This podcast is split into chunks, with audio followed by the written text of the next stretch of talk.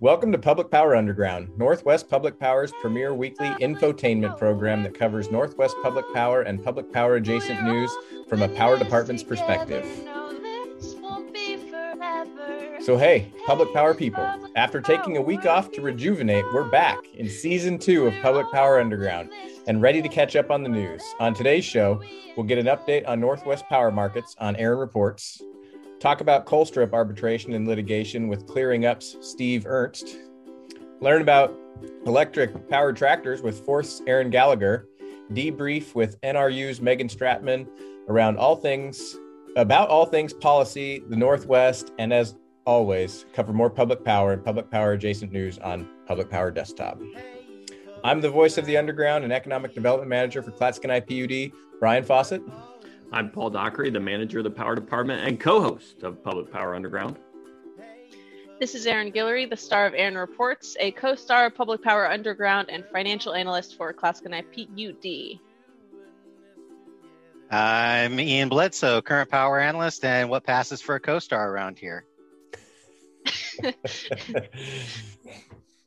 okay, we're starting this week, like most weeks, checking in on power market indicators in the Northwest with our first segment, Aaron Reports. All right, let's lean in. This is Aaron Reports, where we try to get up to speed on Northwest market indicators for May 13th, 2021. I'm Aaron Guillory, and I've got your market update for the week.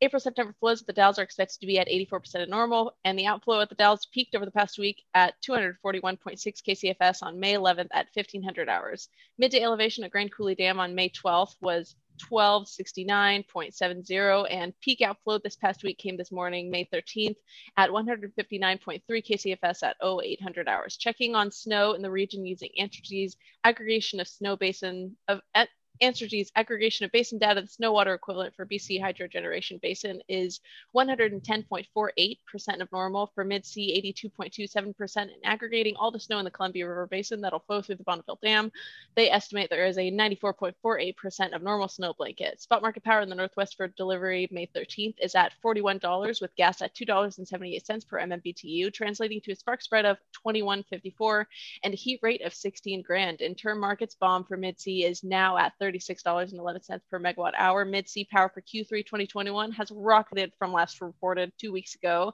around here at 115 dollars and 75 cents and is now at 150 dollars with Sumas gas at three dollars and 71 cents translating to a heat rate of 41,300 in bond markets one California Public Utility District issued 5,745,000 in wastewater revenue refunding bonds with maturities due between 2021 and 2031 and average interest rates of 3.73 percent and yields of 60 bips. Taking a look at fish counts for the adult spring Chinook this week, 3,713 Chinook passed through the Bonneville Dam yesterday, a 1280 count up from last time reported here two weeks ago. excuse me. Spending a beat at Bonneville's Balancing Authority. Peak load this past week was 6,965 last Friday, May 7th at 9 in the a.m. During loads, peak hydro gen was at 8,232. Wind gen was at 2,283 megawatts. Conventional units were at 183, and nuclear was at 953.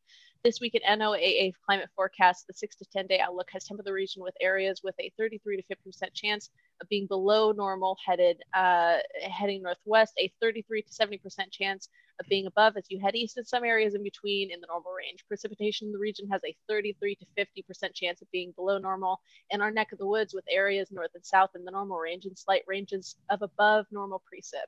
Their 90 day report again shows likelihood of a 33 to 60% chance of below normal precip. And that's all we've got for this update. Back to you, Brian. A few things to comment on, I think, this week, because there were some interesting uh, items you pointed out. The water at the the Dalles, uh, that power or the water flow forecast, the volume forecast for April to September has steadily declined. Any commentary, Ian, other than steadily? Aaron declined? said 84%, but it appears to have deteriorated another 1% in the last day. Yep, Yeah. in the last It's, couple uh, hours. wow. Yeah. Not great. That translates to uh, the snow is deteriorated as well. Do you think this is our last reporting of snow? Is it time to transition away? The weather in Kalispell, Montana indicates that we're probably in, you know, the melt off area. What do you think, Ian? Yeah, it's definitely definitely freshet season. Uh, hover over some of those can, upper Canada uh, snow sites. Okay, remember this is Yeah. an audio medium. We're currently looking at NOAA's snow map, and uh, the snow in Upper Canada is still fairly. I mean, it's near its peak. It hasn't Yeah. really started to fall off yet. Yeah, that's uh, from the uh, water supply uh, debrief. Uh, you know, the Cascades down there, there's no snow in the Cascades of Oregon. Washington still has a decent amount. Uh, Idaho, North Idaho is uh, a little bit. Southern Idaho, also nothing. So Oregon and Southern Idaho is nothing, but north of that, there's still some left. Yeah. The other commentary I had um, was that Grand or that uh, CGS came off as expected on May 8th. Remember, two weeks ago I searched for that date, um, and here it is. It was on May 8th. It actually declined on schedule. Good job by you. Good job by you, Energy Northwest. Good job by you. That's a good callback right there. Yeah, it's, uh, only you and I get that joke. Yep. Okay. Anything else we should comment on uh, from Aaron reports? Are we good? Prices we're good. going crazy. I think Oh, those what's going crazy? Keep watching prices. Yeah, they are. Yeah. Are we going to talk about that a little bit later in the podcast? Prices.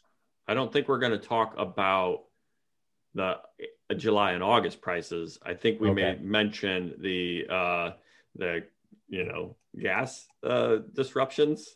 Mm-hmm. Okay, I'll uh, we'll move on. Moving on. All right.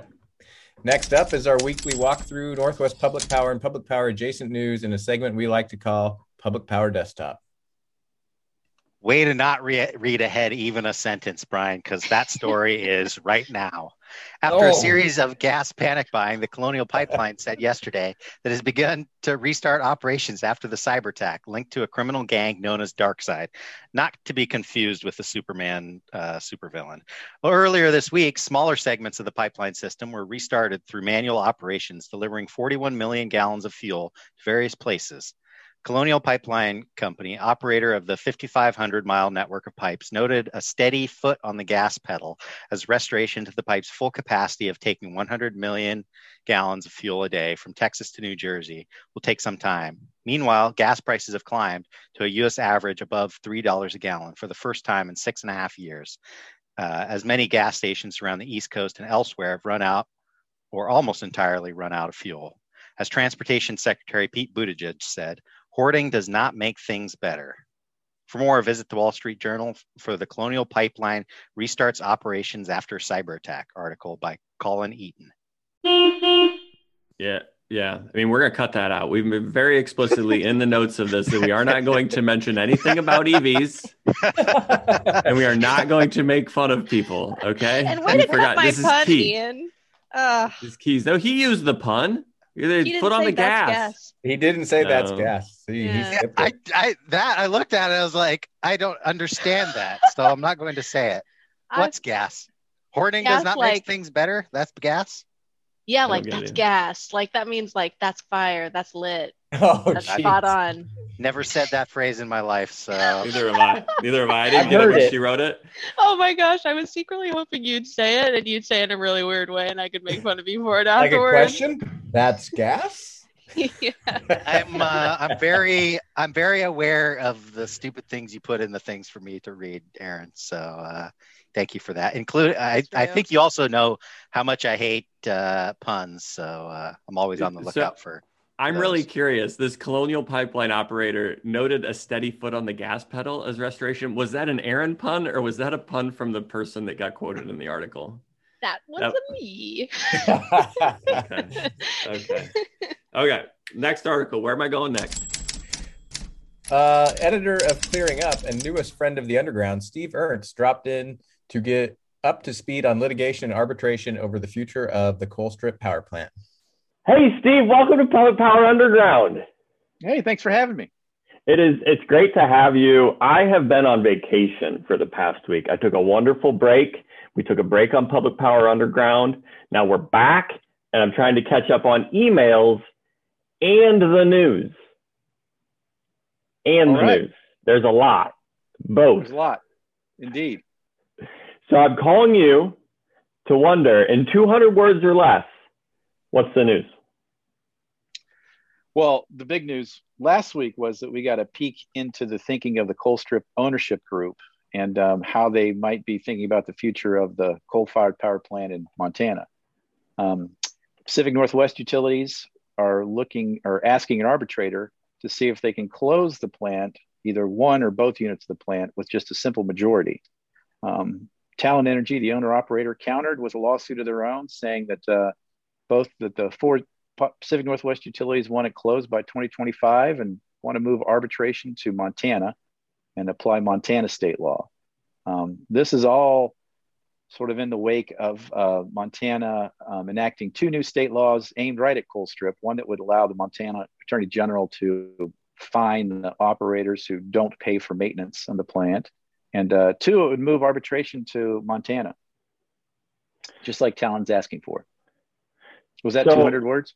I think that was pretty close to 200 words. Oh, good. I'm, I'm going to ask for some clarification. Not a lawyer, sure. did not take the LSATs. So out of my depth here.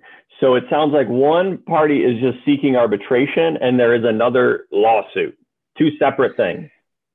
Yes, yes. Um, and this all sort of reverts back to the Colstrip, the 50 year old contract that governs the, the Colstrip power plant.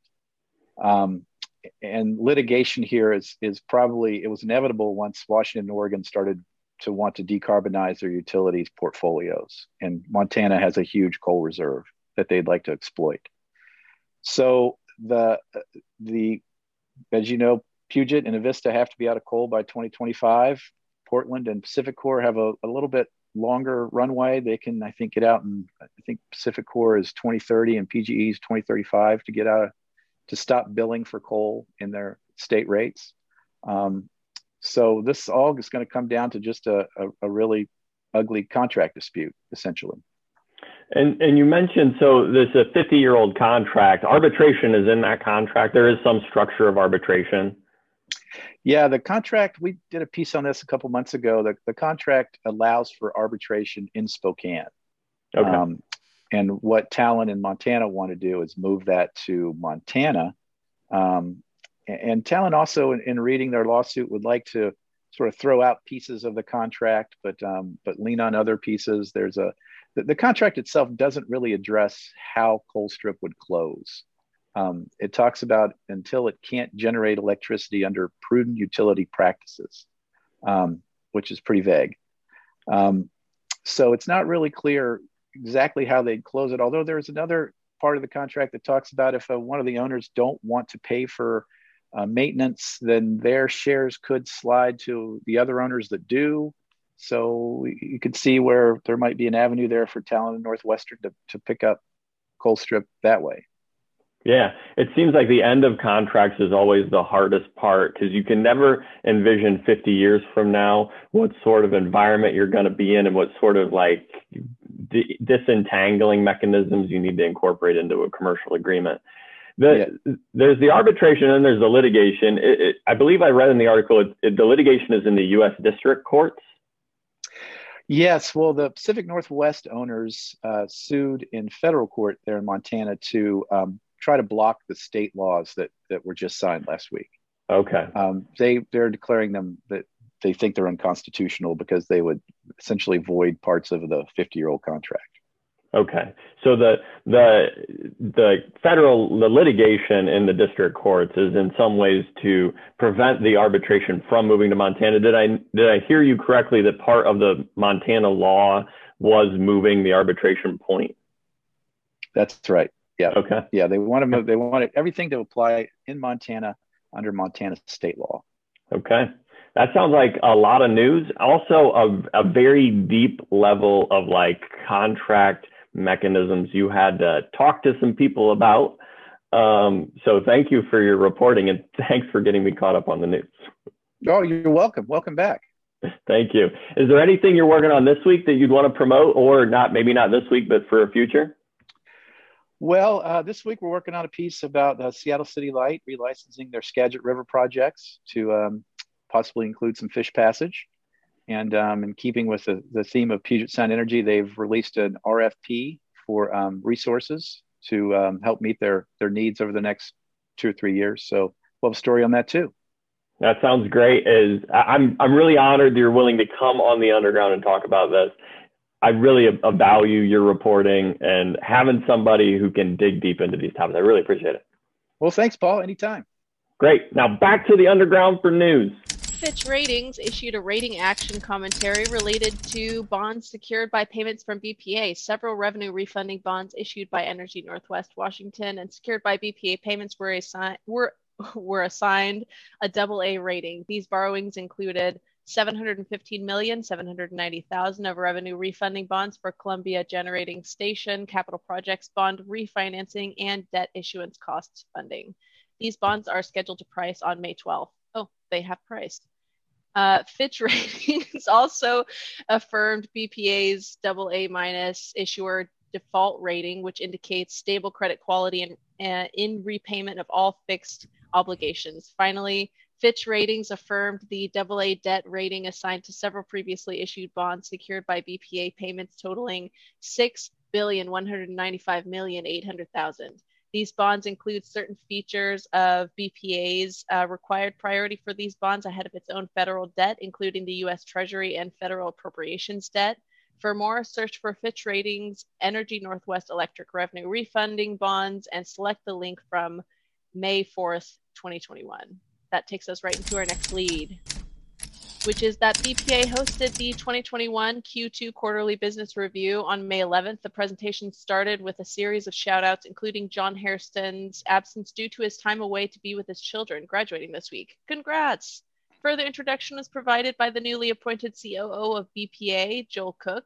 Lastly, BPA CFO Michelle Manary has been recruited for the Office of Elect- Electricity Detail with the Department of Energy. Wow. She will start on May 23rd as Deputy Assistant Secretary for the Energy Resilience Division. Very well deserved. Michelle pres- provided a brief overview of agency net revenues, forecast 138 million higher than rate case, highlighting operating revenues extensively above rate case due largely to trading floor sales with much higher than expected prices and lower non-cash expenses. Manary noted this is an important graphic to watch as we head into a very dry summer. Transmission revenues are lower than rate case due to a continued uh, to continued non-renewals of point-to-point and fiber contracts, and financial reserves are strong. Agency capital expenditures expenditures are down as project focus has shifted to core projects, and core continues to work hard to ramp up project project execution. uh, two weeks is a long time um, to get used to reading again. Uh, the technical workshop will be May 18th. For more, visit bpa.gov. I just have one comment 192 words. Nice work, Aaron. Kept it yes. under the 200. I've been counting. That was that I was less than 200 words. Yep. Well, I need to reduce my cap. I need to reduce my cap. I don't know. She read two in a row, so it was a bit misleading. Okay. Okay. Fair enough. Where are we going next? Where, where did we learn about this uh, 200 word cap? Because I had I had never heard this. Well, it's because you don't listen to the podcast. Oh. it's all right. I don't read the, the the stuff in the comments about what not to say. So we all have our things. Now I got to edit twice. I got to edit the first reference to that. Now I got to edit the second reference to that. Hey, I didn't say what it was. Okay. I may leave it both in. Let's be honest. See how ambitious I am. You know, what's next? Oh, it's me. A Forth program manager and similarly enthusiastic transportation electric electrification advocate, Aaron Gallagher, joined us to promote their electric tractor pilot program. Hey, Aaron, welcome to Public Power Underground. Thanks so much for having me. Really appreciate it. I love the story about e tractors. We found it, uh, I think, everywhere that we find our news. Um, and I wanted to get you on to talk about it. So, in 200 words or less, What's going on with e-tractors? I'll try to stay in 200 words. Um, yeah, thanks so much. I really appreciate being here. Electric tractors are really exciting um, and they're really new. I compare this to being like 2011 of electric vehicles. There's only a few models out there. We just delivered our first model to Central Point, Oregon uh, at Rusted Gate Farm. Um, this is a program and a partnership between Forth, Sustainable Northwest, Wy'East, uh, RC&D and BEF. And our goal is to collect data um, try to rotate electric tractors through a couple different um, farms to to see what are the best use cases. Hopefully, I'm within 200 words there. That was great. It's uh, so it's like a 40 horsepower tractor. This isn't a big uh, combine or anything like that. It's a smaller workaround tractor. Is that right? But all the right. three point hitch worked, the bucket worked. It looks like you got all the ancillary equipment you could possibly want. Yeah, absolutely. So the tractors that are available right now are all on the smaller scale 30 horsepower, 40 horsepower. Uh, there's a couple other ones coming to market that are around that 70 horsepower. Um, so we're hoping just to build demand and showcase what is available right now. All the tractors are also coming from um, more startup companies, less of the John Deere so far. Okay. Um, do you think the future of this gets into the bigger scale tractors? Is yeah. That, you, you think, because for me, this technology works really well for tractors, an electric motor, really good torque curve. Uh, at low speeds, you have a lot of power. Absolutely. I think this is just the start, and all the other big manufacturers have made commitments. Uh, they want to go electric, they're investigating into it. Um, I think that this program is, is a way to show that there's major demand. There's major demand in Oregon uh, for electric transportation. Um, so, and we're, we're already noticing that, yeah, the three point hitch works. Uh, yeah. You still have the auxiliary hydraulics. Uh, we're hoping that farmers that are are participating in this um, program don't have to compromise at all when they go electric. Yeah, I love it. Two things I wanted to hit on. First, you mentioned in your article, and this is one of my pitches. You're just plugging into a welding outlet. All the farms, they got welding outlets. You know, that's 240. That's all you need to charge. Not like you need special charging infrastructure, right? Absolutely. Yeah. For for this uh, program, we just showed up with the cord to charge it and found the welding outlet. We also found an RV outlet um, at their other site, and no additional infrastructure was needed. And we are expecting that to be the case for many other farms that have their own shops and are doing a lot of work there. So, yeah, it, it's really nice to know that there's no additional infrastructure needs um, My, for a program like this one of my personal goals and missions is to normalize an outlet for electric vehicle charging. So thank you for helping me on that mission. Absolutely. Second thing, I have a nephew who's considering, he's in early high school and is considering going to a vocational school for diesel mechanics. And I'm trying to pitch him on don't go study diesel mechanics. And also, his grandmother, my mother, is also advocating for go study electric motors and electrical vehicles and electrical tractors. Any anything there you're working on what's how do we convince these kids that you know electric motors are the path forward?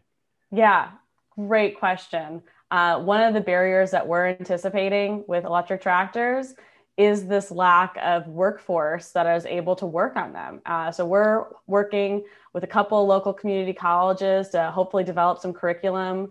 Uh, one of our programs is taking place in Crook County with electric tractors, and they're bringing in uh, the local high schools and 4 H clubs to start getting experience with these uh, new electric tractors. We're trying to hopefully build new workforce within Oregon around, uh, around this technology. Uh, because I know a lot of farmers like to take care of their own tractors. We're hoping we can build some uh, some knowledge base here. Uh, definitely encourage your nephew to, to start looking at electric tractors. Absolutely and I love I love the you know targeting 4-H, targeting community colleges, targeting FFA programs to let them know, hey, this is this is a way to get into a market early, and you know if you get into a market early, you can just rocket up the pay scale. Let's get you paid. Let's get you paid, Jay. Come on. Definitely, and I think this is going to bridge that urban rural divide. I think that folks who've been uh, living in rural areas and thought EVs aren't for me, maybe electric tractors will get them into electric transportation. Uh, I think a lot of the farmers who, who we delivered this tractor to is their first time uh, experiencing that torque of an electric motor. And you could just see it on their face. The joy was there. Uh, I think we've got some some people who are convinced that when the electric F-150 comes out, convinced. We're, we're going to yeah. go for it. yeah. Uh, so uh, I have taken Jay for a ride in an electric vehicle. I think he now appreciates the difference in torque uh, between a traditional combustion engine and an electric motor. I think we're on the path. Thank you for coming on, Aaron. I really appreciate you. Oh, thanks for having me. Appreciate, Appreciate it. all the work Forth does as well. All your webinars are, are wonderful and outstanding. So thank you. Thank you. Thanks for having me. Really appreciate it. Yep. Love the Now back to the underground for news. A lot of energy from Erin. Really great guest. I hope she's willing to come back. It'd be great to have her again. But Paul, I going next? know uh, being you're from Ohio, so uh, did you find out about the capabilities of electric tractors in the tractor pull? No, I didn't ask about tractor pulls and whether there's a special class for electric tractors. That would be a great way, actually, to uh, maybe promote the vehicles uh, or the tractors. I don't know. I'm It's my this. assumption that that's a big a big thing in Ohio. Am I It- right? I've, there, uh, I've been to tractor pulls for sure. I, the bigger thing was the combine demolition derby. I found that like that's that was the most innovative thing when I was a child. The it wasn't just a demo derby; it was a combine demo derby, which I found fascinating. It was great. I'm gonna have to YouTube that this afternoon. combine demolition derby. Oh my gosh. Defiance County Fairgrounds. I have a story for post. I have a story for post this. Okay, you can't. Okay, just you oh, can't use the chat. It's so distracting. I can't use. You guys can't be using the chat while we're doing this. I got flashing lights. I'm OCD. There's chat here. It's just so disruptive for me. Who's next? We we can't be wasting time. We got so much content this week. The person who initiated the chat is next, and that is me. So Ford recently announced its first foray into the electric truck market. The F-150 Lightning will be announced on Monday or on May 19th, not a Monday, at 6:30 p.m. Pacific time. If you'd like to get more information or add this momentous event to your calendar, head over to their countdown website. You can find it just by googling F150 Lightning. That's all I did. All right, I've got a special prize for anybody who can name another vehicle that shares a name with a World War II military aircraft. Other than the Mustang, you mean? There's one. Paul gets a special prize. What what what's the prize? This is weird. It's a special prize, Aaron. Yeah, I don't I know. have This no is- idea. If you if there's no answer, it's not great content. Uh, uh, uh, what's the answer, Ian? That that you just gave an answer. A Mustang Mustang is one. Yeah. Okay, what's the Uh, what are one? the others? There's a Thundercat, Spitfire, uh, Thunderbolt. But those are the ones I know of. So what does was the Lightning uh, a World War II airplane? What's the connection here? Yeah. No, it's just uh, I don't know why why there are oh so many gosh. cars named after War, In World War classic II. Wait, Public wait a minute. Wait, wait. fashion. Was was an F one fifty was Lightning the name of a World War II plane? Is my Yes. core question. Okay, Yes, that, that that's the link. Thank you for the Yep. linking up on that one. Okay, I'm pretty sure I did say another you car did. named You after did. it. Okay. I was not aware that the Lightning was was one. Yeah. And I knew the Yeah, I was trying to Mustang be brief prizes. and not over explain it, but uh, Paul Paul wins a special prize. And Ian wins three. I will Three say the Lightning is an awesome name for an uh, EV truck. That's good. That's That's good. good marketing right there. Yeah, maybe a, Yeah, maybe a little little like a little too on the nose. Like it's like oh that was make that didn't take much creativity. You know what I mean? It's like a, may, maybe it's a little extra because I did not realize that there was a World War II name uh, plane called the Lightning, and so maybe it's that connection to the Mustang gives it a little bit more credit. So I'm thank you for making that connection in. Otherwise, I just thought like oh that's cheap and like, Yeah. Lightning. This is the new super Lightning. fast EV And- Ford car. like naming a outlet plug pass. It's like that's kind of cheap and derivative, you know. okay, what's up? I think you are you next, Guillory? I am NRU's Rates and Policy Director, friend of the Underground, and Public Power Underground's special, all the topics she's willing to talk to us about, correspondent Megan Stratman agreed to update the Underground on the status of the rate case and provide her thoughts on the post 2028 provider of choice process. Hey, Megan, welcome back to Public Power Underground. Thanks, Paul. It is uh, great to have you back. I have been on vacation, had a great vacation. The kids uh, loved being in the Oregon coast. Oh, I love the Oregon coast. It's so beautiful. It is beautiful. I disconnected though, except for a couple slice meetings. Uh, we can talk about my issues with uh, disconnecting from slice meetings at some other date. But I disconnected from a lot of the other stuff. What's going on with the rate settlement? Can you give me like some debrief on what's going on in the region? Yeah. So um, I can bring you up to speed on where we are. So the proposed rate settlement has had basically no objections to it. So that is now going to be in front of the administrator. He'll be able to make a decision on that. That'll come out in the draft ROD, the draft record of decision, which will be out in late June. Uh, so the terms of the settlement, as you'll probably recall from before vacation, it's kind of a combination of the two settlement proposals that were presented by customers to Bonneville. So they combined what was called the narrow proposal and the comprehensive proposal, kind of took a bit from both so from what what's most important for us, which we've talked about actually before, is revenue financing. So that right. big one where in the initial proposal, Bonneville um, assumed $95 million of revenue financing for power. Under the proposed settlement, it's $40 million. Okay. So you're looking at under hold everything else equal, just with that change, power rates instead of being flat, no change compared to BP20, we're looking at on average a two and a half percent rate decrease.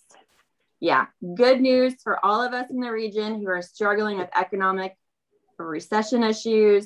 Um, I know everyone's been having a really hard time uh, due to the COVID um, uh, pandemic and the recession and everything. And so let's, you know, let's just peel the layers back a minute here on what is driving that rate decrease because that's something we've all been kind of wanting for. I don't think any of us expected to ever see a wholesale power rate decrease nope. in our careers. Nope. But you know, remember that one of the biggest components of the tier one rate overall on average is that credit of net secondary revenues. And we have seen that credit just plummet over the last decade because wholesale prices have just gone down and down and down, partly right. due to the increase of renewables and all the energy that they're bringing onto the system.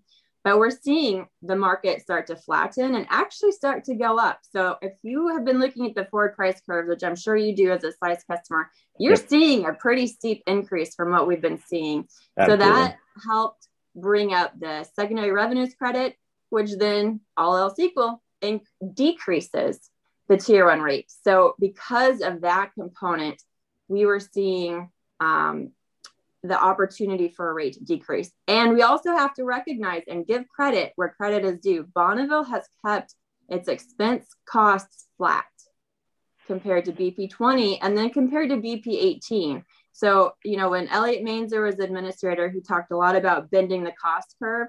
Right. We have to acknowledge Bonneville has bent the cost curve. That's not an easy thing to do to absorb the impact of inflation so those are two big things that help keep that rate increase lower. Um, Bonneville, with up to $40 million of revenue financing, can use that to help with their overall financial health. But most, maybe even more importantly than the dollar amounts, is this commitment to having a comprehensive public process after the rate case ends to really talk about Bonneville's financial health.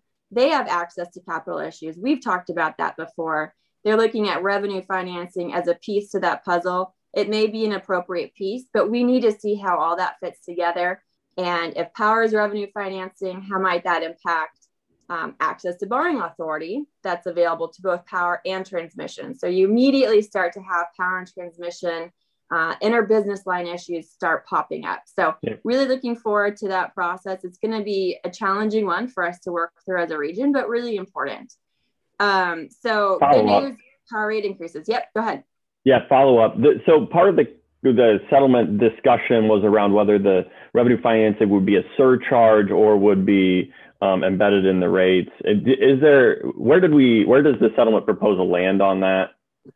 So that's actually a really good question. I think it's just embedded in the rates. Okay. Um, I think Bonneville felt that it would be too hard to do a surcharge. Um, so just embedded in the rates is to the best of my knowledge. Okay. That's going to flow through.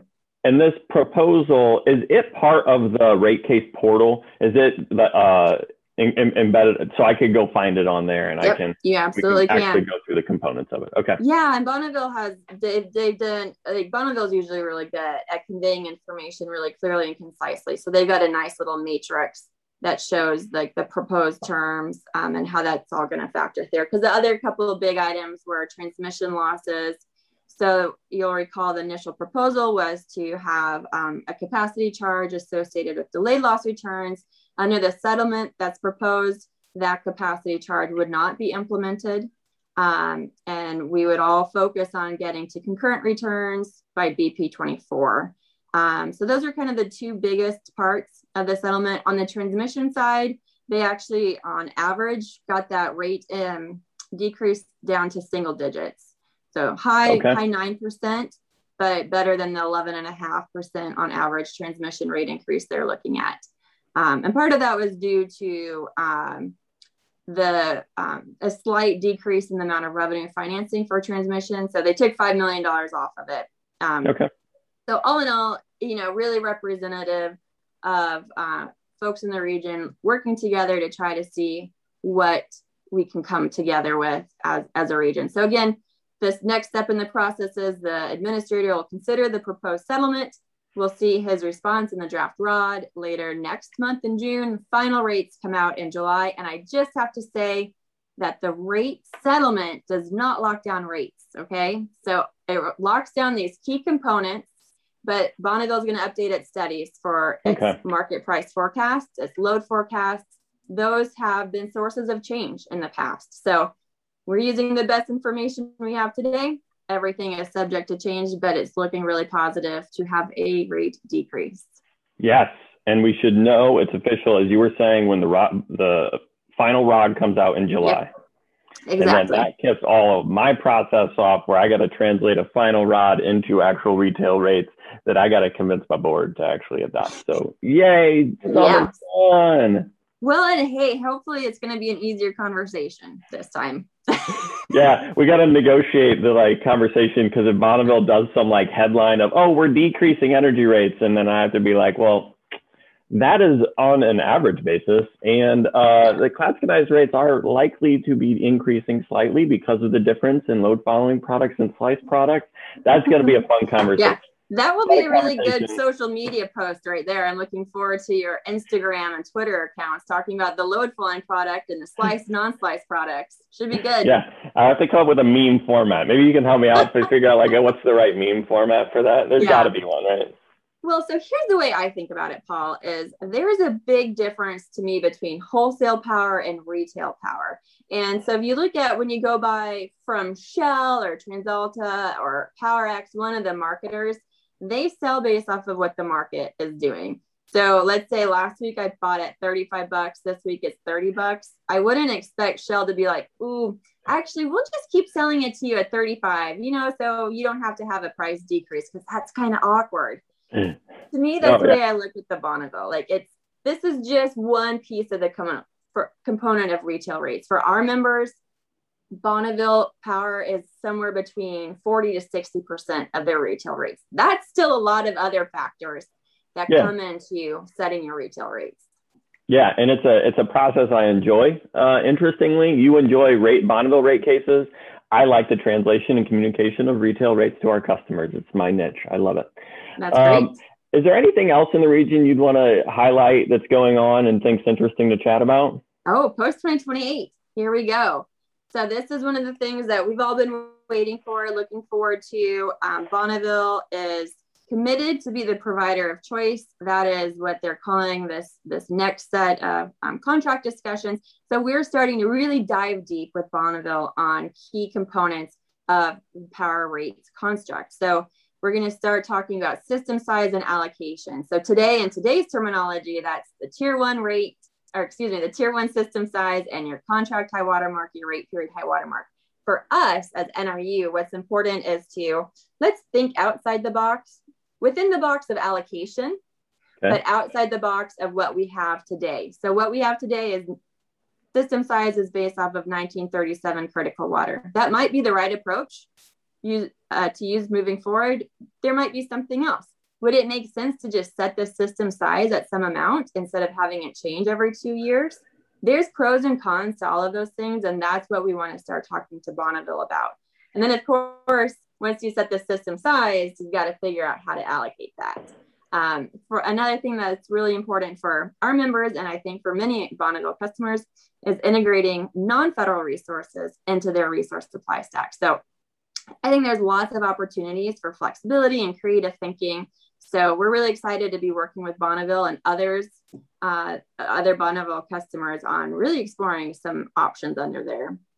Yeah, the the talking about portfolios that are going to occur in 2028 and beyond, I mean, really for power supply people, gets you really focused on the ways you can add flexibility in into contracts and mechanisms and policies.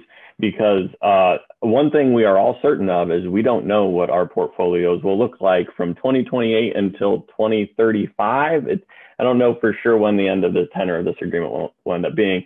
And so trying to make sure that you have an ability to manage your portfolio uh, with the con- this large contract, which is the largest portion of our portfolio. Big deal. It's a big deal. Absolutely. Yeah. And I mean, like, think of what the future holds. Like, we've seen such amazing technological advancements in just the last five years in terms of green energy, rooftop solar, electric vehicle charging, all of those things the future is going to be even more diverse and vast and exciting and so how can we kind of future proof these contracts so everyone can make sure they are responding to their local community needs and wants and still be able to integrate a low cost affordable carbon free power supply that bonneville provides to all preference customers who want it yeah it's a pretty big undertaking very big undertaking i'm glad that you'll be in the room uh, so we can have intelligent conversations and disagree respectfully. Because yep. uh, I'm pretty, I'm pretty confident we can do that.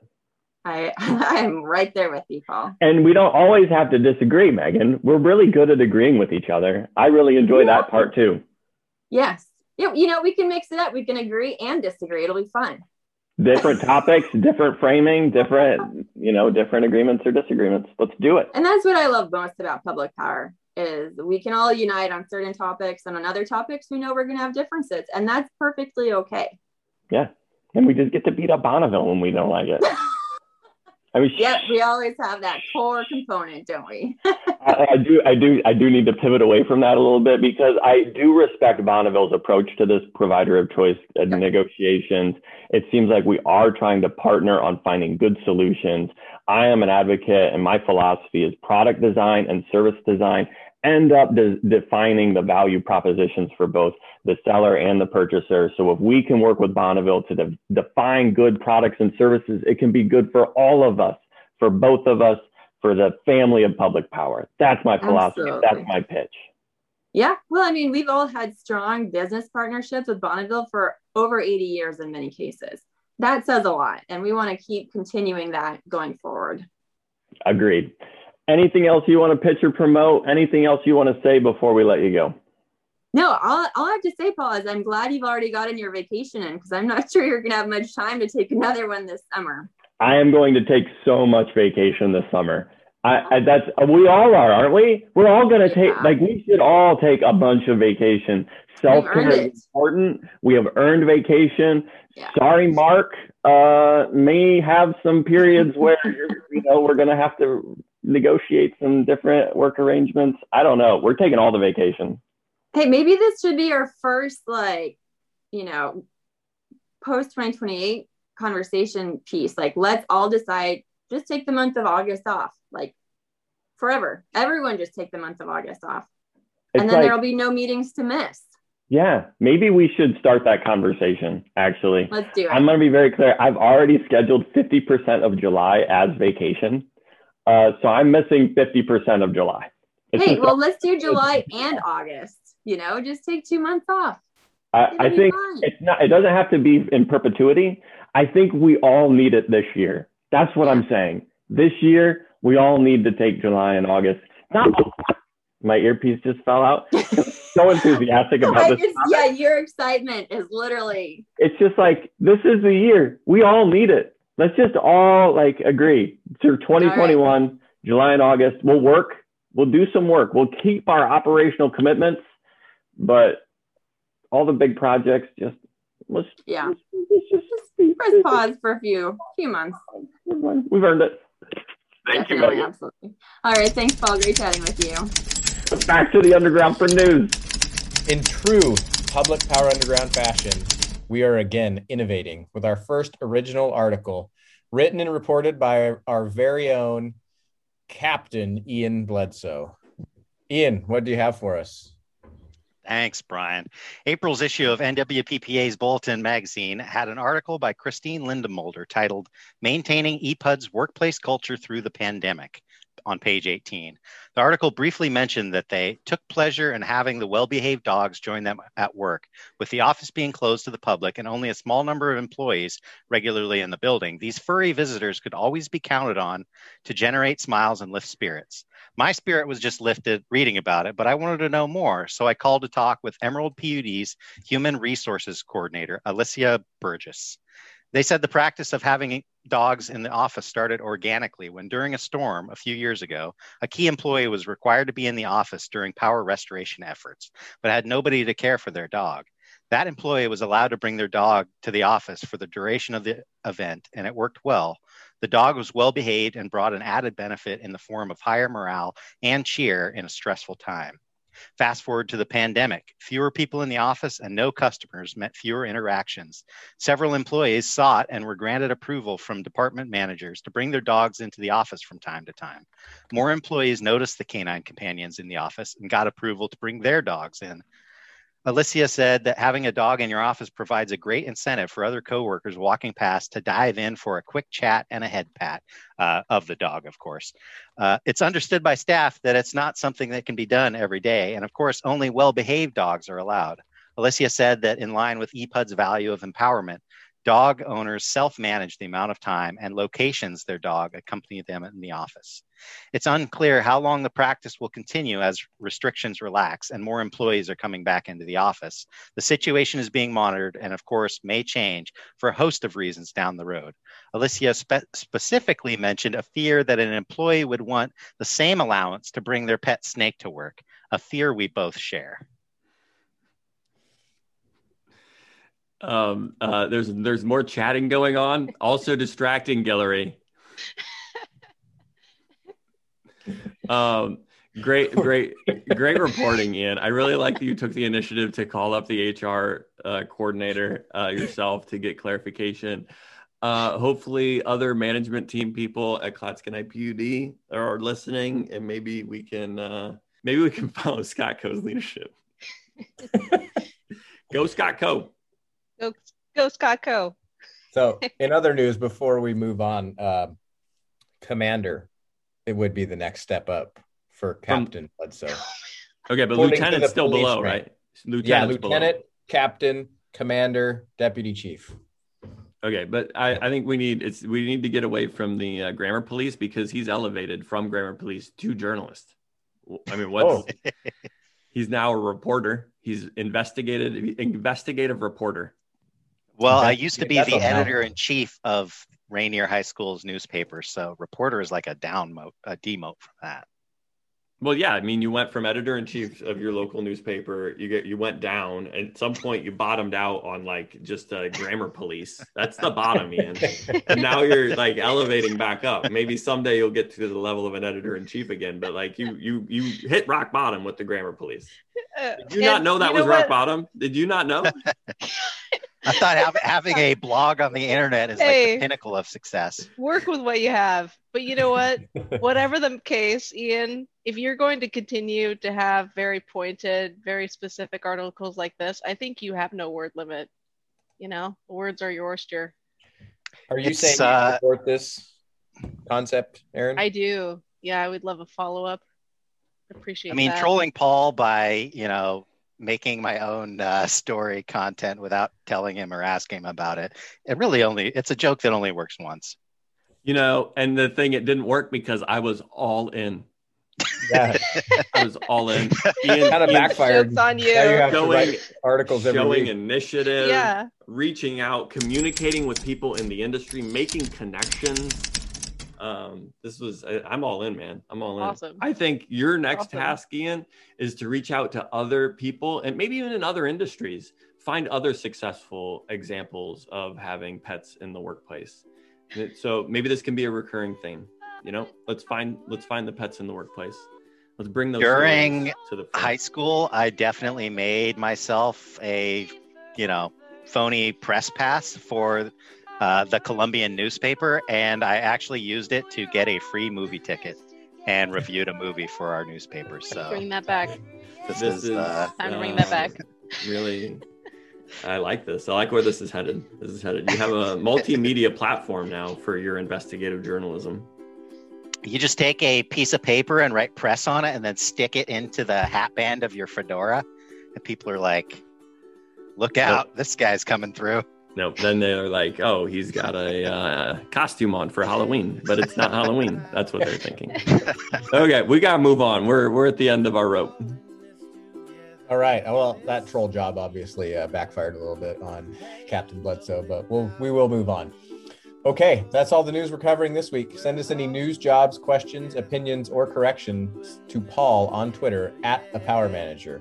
Or if you're a friend of the Underground, send any of us a note. Do we have anything coming up to preview or promote, Paul?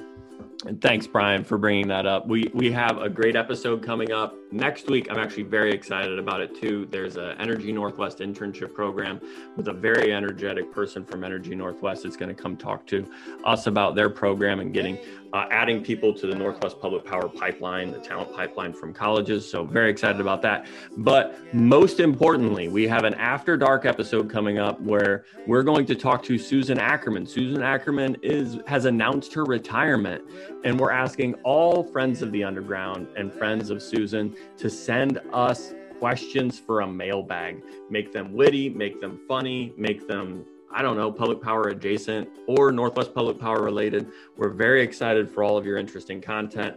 We're going to be very loose. Um, Want to get uh, Susan's opinion on a variety of topics while not getting fired. That's the ground. Like we don't want to. That's that's the box we're trying to fit in.